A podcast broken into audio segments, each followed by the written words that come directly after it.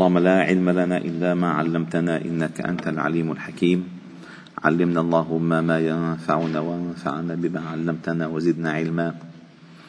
واجعلنا ممن يستمعون القول فيتبعون أحسنه وأدخلنا برحمتك في عبادك الصالحين. وبعد.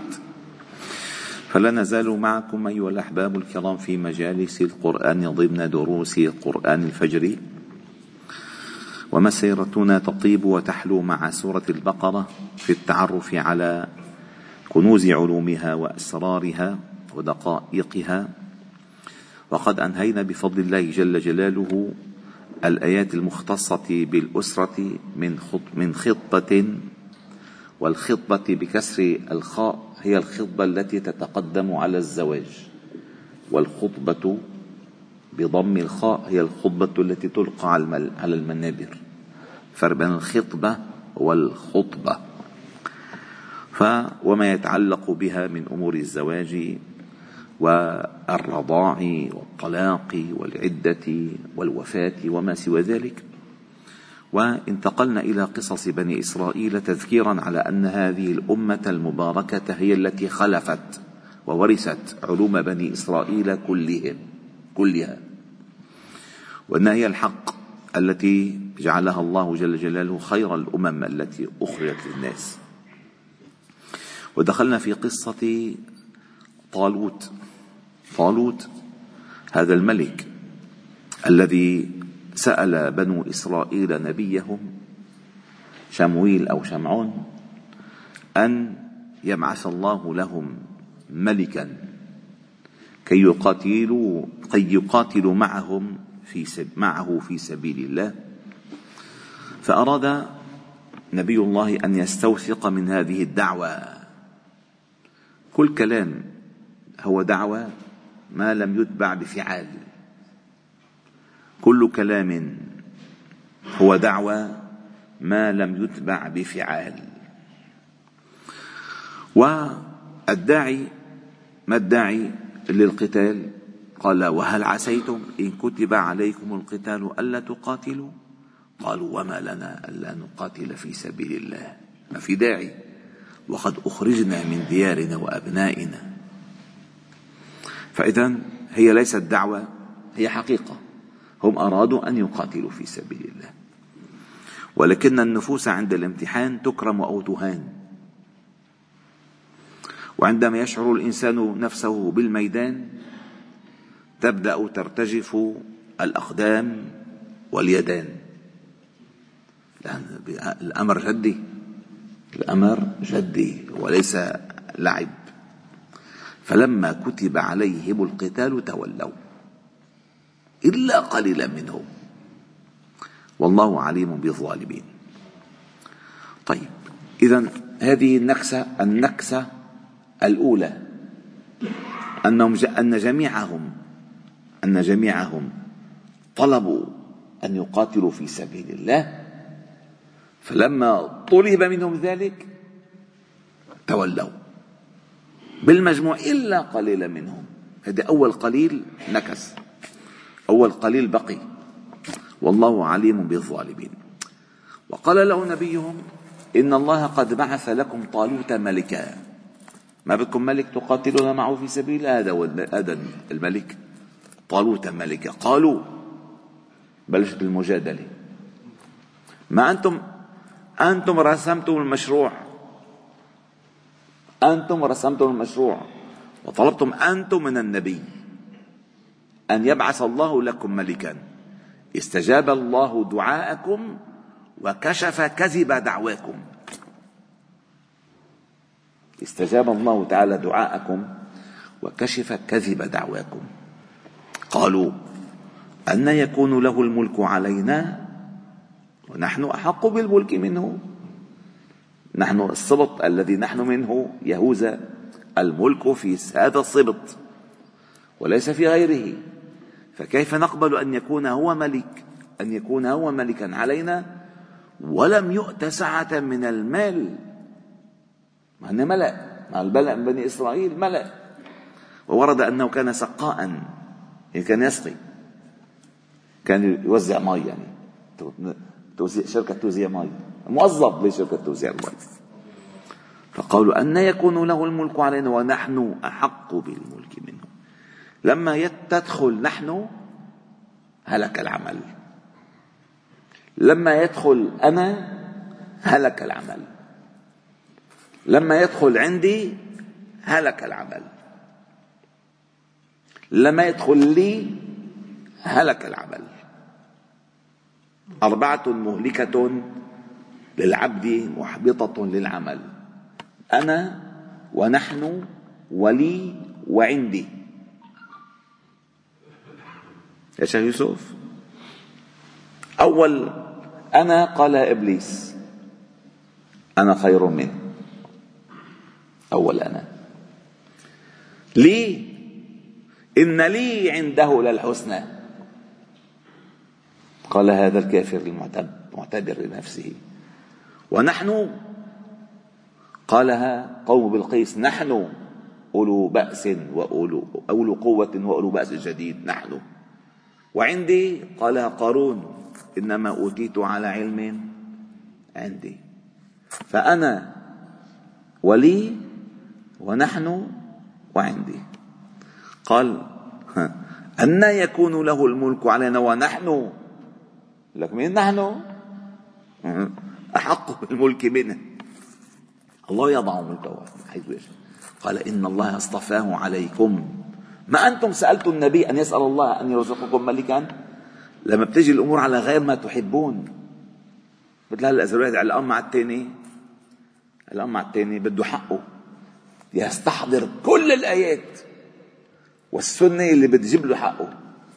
وإذا كان ما عليه حق إذا كان الحق عليه يا أخي في محكمة في قاضي في قانون بيروح بيشتري محامي حقه فرنجين بيلوي له المسائل بيطلع المذنب مصيب والمصيب مذنب.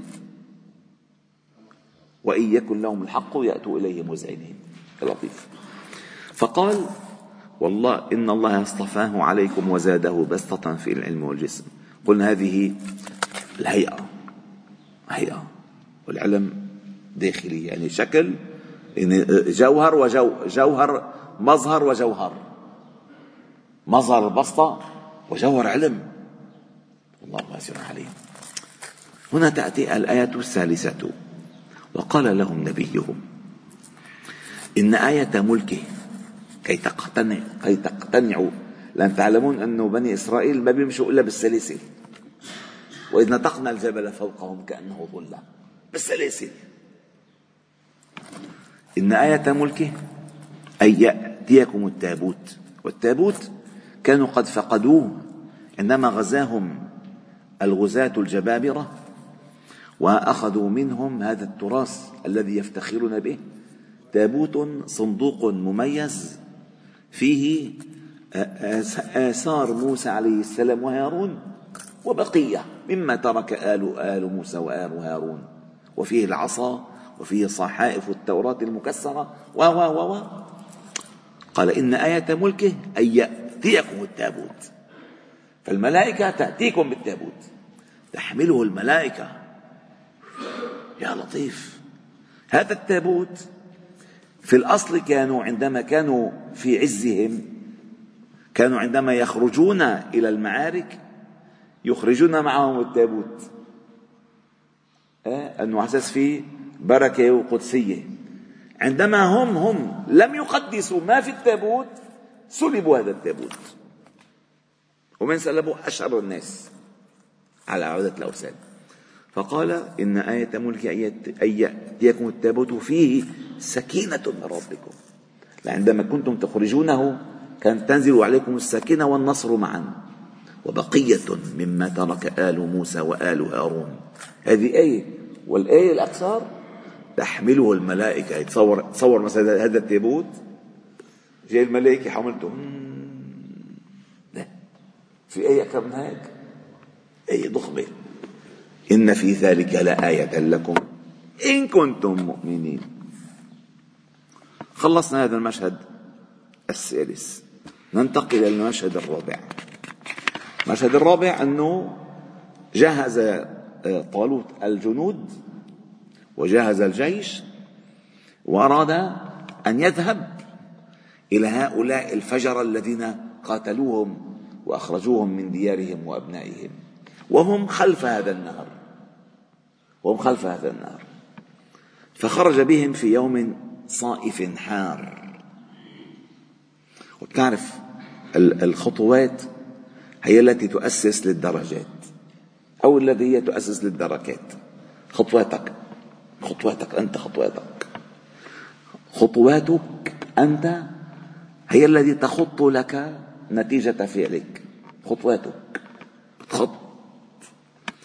فقال فلما فصل طالوت بالجنود خرج من المدينة اللي هن فيها وذهبوا ليستردوا عزهم ومكانتهم عند الغزاة.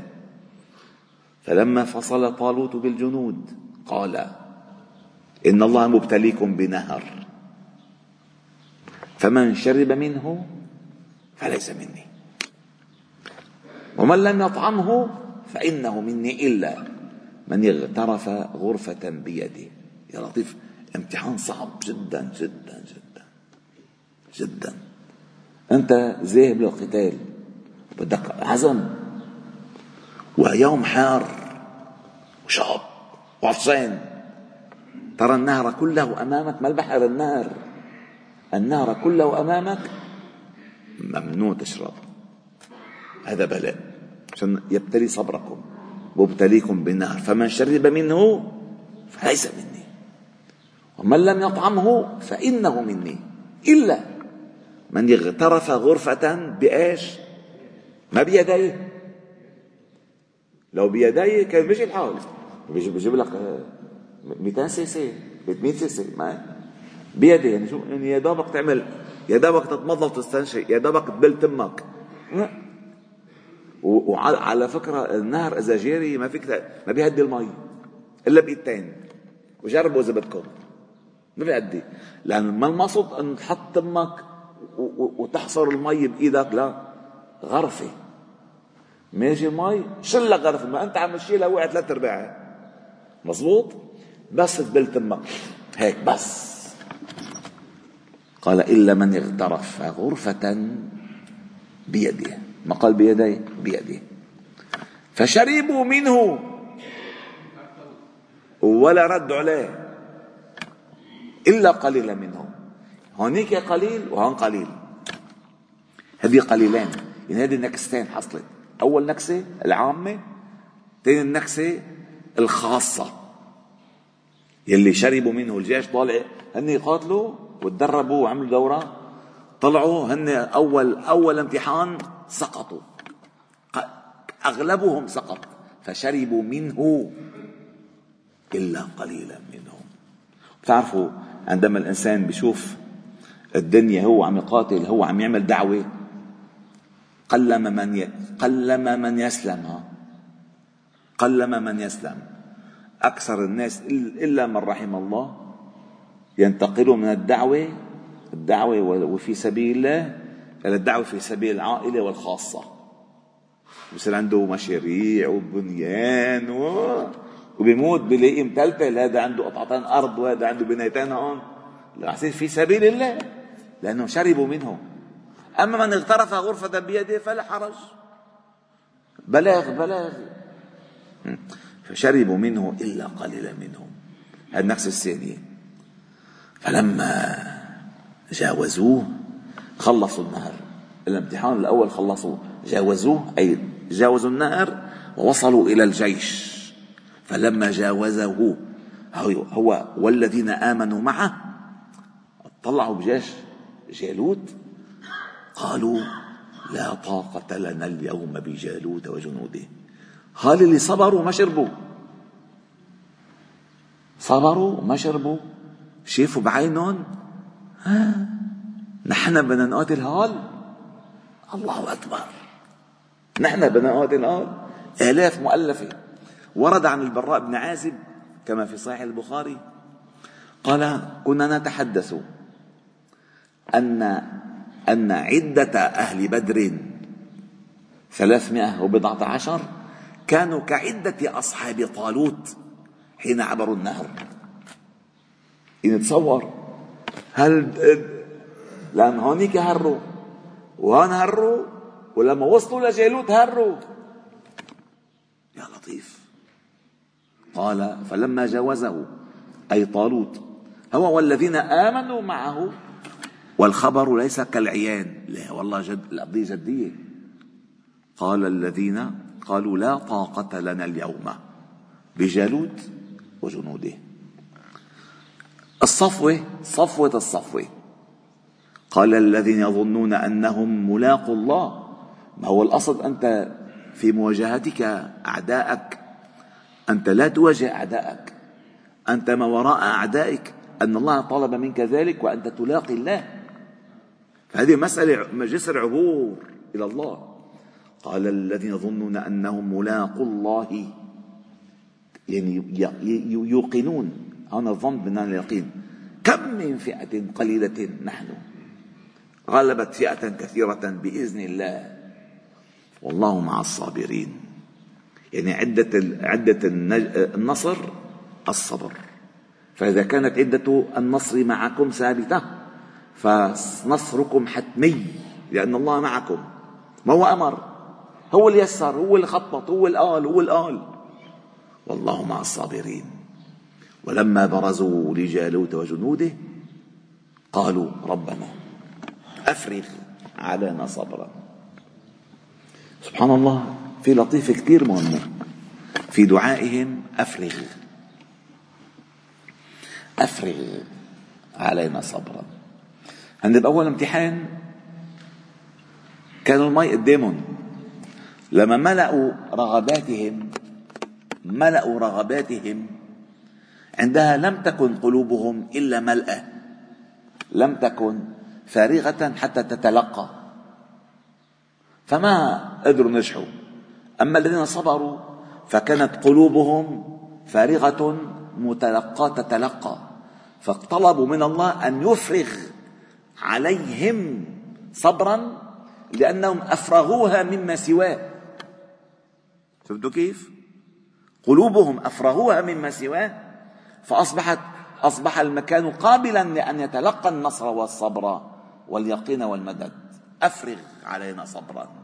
وثبت أقدامنا. لن نقول مثل ما قال لا طاقة لنا لوجود بالعكس أقدامنا ثابتة وقلوبنا متصلة بك. أفرغ علينا صبرا. وثبت أقدامنا وانصرنا على القوم الكافرين فهزموهم بإذن الله. وهذه قصة طالوت وجالوت قصة صحيح حصلت في زمن معين مع نبي معين مع قوم معينين ولكنها متكررة عند كل بلاء. إن الله مبتليكم. يعني كل بلاء تتكرر هذه القصة من زوايا مختلفة. مع كل إنسان تتكرر هذه القضية. فالله تعالى نسأل أن يفرغ علينا صبرا وأن يثبت أقدامنا وأن ينصرنا على القوم الكافرين. الحمد لله رب العالمين. سبحانك وبحمدك نشهد أن لا إله إلا أنت. نستغفرك ونتوب إليك. وصلي وسلم وبارك على محمد وعلى آله وأصحابه أجمعين. الحمد لله رب العالمين.